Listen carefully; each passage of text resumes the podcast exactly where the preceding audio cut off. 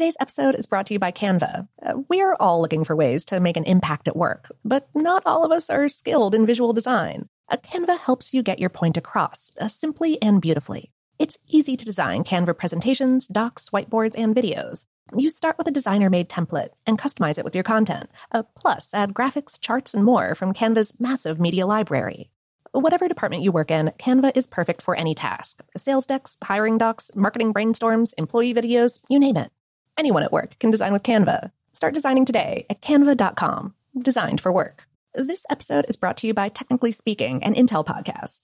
When you think about the future, what kind of technology do you envision? Whatever the future holds, artificial intelligence will undoubtedly be at the heart of it all. Join Graham Class as he hosts season two of Technically Speaking, an Intel podcast, and hears from the minds transforming healthcare, retail, entertainment, personal computing, and more with the help of AI. Tune in every other Tuesday and explore the latest technology that's changing our world today and creating a more accessible tomorrow. Listen to Technically Speaking, an Intel podcast on the iHeartRadio app Apple Podcasts, or wherever you get your podcasts. What's up? This your boy Lil Duval, and check out my podcast, Conversations with Unc, on the Black Effect Podcast Network. Each and every Tuesday, Conversations with Unc podcast feature casuals and in-depth talk about ebbs and flows of life and the pursuit of happiness. Unlike my work on stage, I tap into a more serious and sensitive side to give life advice and simply offer words of encouragement, yet remind folks to never forget to laugh. Every Tuesday, listen to Conversation with Unc, hosted by Lil Duval on the Black Effect Podcast Network, iHeartRadio app, or wherever you get your podcasts presented by AT&T. Connecting changes everything. Okay, picture this. It's Friday afternoon when a thought hits you. I can spend another weekend doing the same old whatever, or I can hop into my all-new Hyundai Santa Fe and hit the road. With available H-Track all-wheel drive and three-row seating, my whole family can head deep into the wild. Conquer the weekend in the all-new Hyundai Santa Fe. Visit HyundaiUSA.com or call 562 for more details. Hyundai, there's joy in every journey. I'm Katya Adler, host of The Global Story. Over the last 25 years, I've covered conflicts in the Middle East, political and economic crises in Europe, drug cartels in Mexico. Now I'm covering the stories behind the news all over the world in conversation with those who break it. Join me Monday to Friday to find out what's happening, why, and what it all means. Follow the global story from the BBC wherever you listen to podcasts.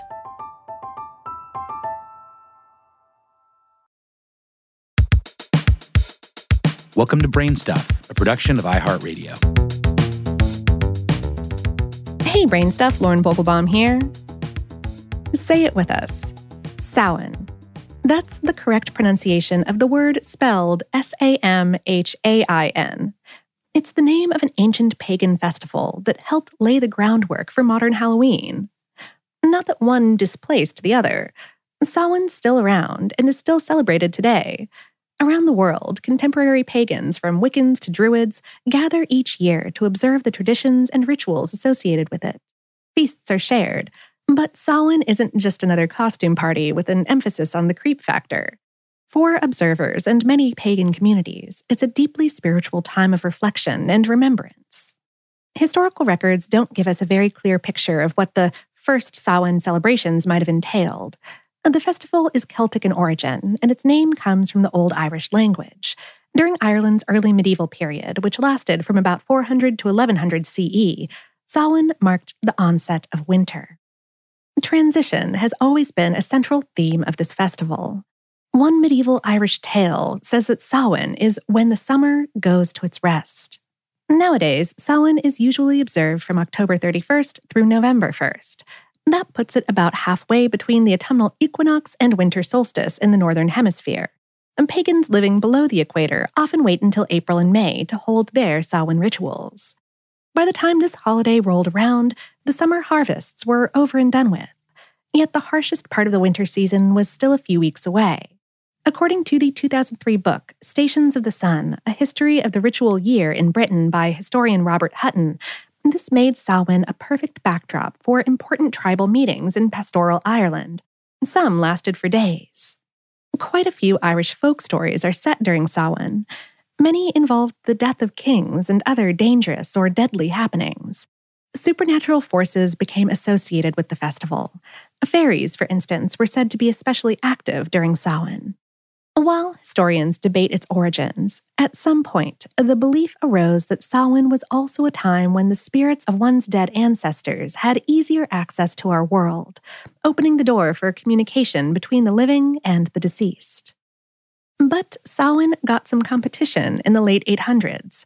More than 300 years earlier, Pope Boniface IV had established May 19th as a Christian day of remembrance, honoring those who had died for their faith. But in 873 CE, this holiday, the Feast of All Holy Martyrs, was moved to November 1st. Later, it would be renamed All Saints' Day. Was the date change a bid to Christianize Samhain rituals? The idea has been suggested, but some scholars have their doubts.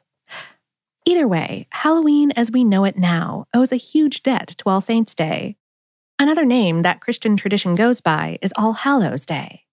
Past generations gave the night before, that is, October 31st, a title of its own, All Hallows Eve. As time passed, this was shortened to Halloween with a dash and apostrophe before the label ditched its punctuation marks and became simply Halloween. Secular Halloween traditions these days may involve trick or treating, costume parties, and watching It's the Great Pumpkin Charlie Brown or a horror film. But if you're a modern day pagan, you might have a slightly different itinerary on October 31st and into November 1st. Dumb suppers are among the traditions Samhain celebrants may choose to observe. This custom calls for place setting to be set out and often left empty at an otherwise hearty meal. This symbolically acknowledges deceased ancestors or other family members or friends who have died. All of the living guests eat in silence as they reflect on the departed and the nature of life and death. Sometimes attendees burn messages written for the person or people in question. Sometimes the dinner's courses are handed out in reverse order. There's lots of room for variation. Making the tradition personal is often part of the concept.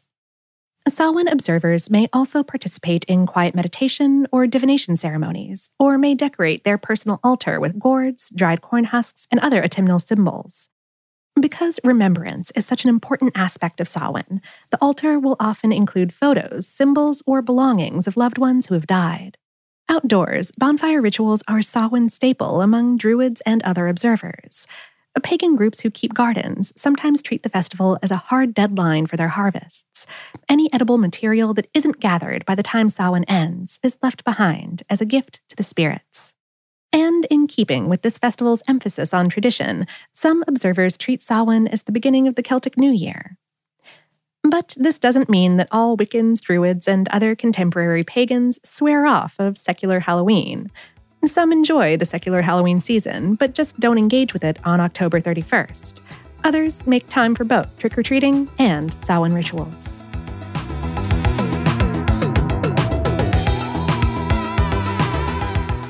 Today's episode was written by Mark Mancini and produced by Tyler Klang. For more on this and lots of other curious topics, visit howstuffworks.com. Brainstuff is a production of iHeartRadio. For more podcasts from iHeartRadio, visit the iHeartRadio app, Apple Podcasts, or wherever you listen to your favorite shows.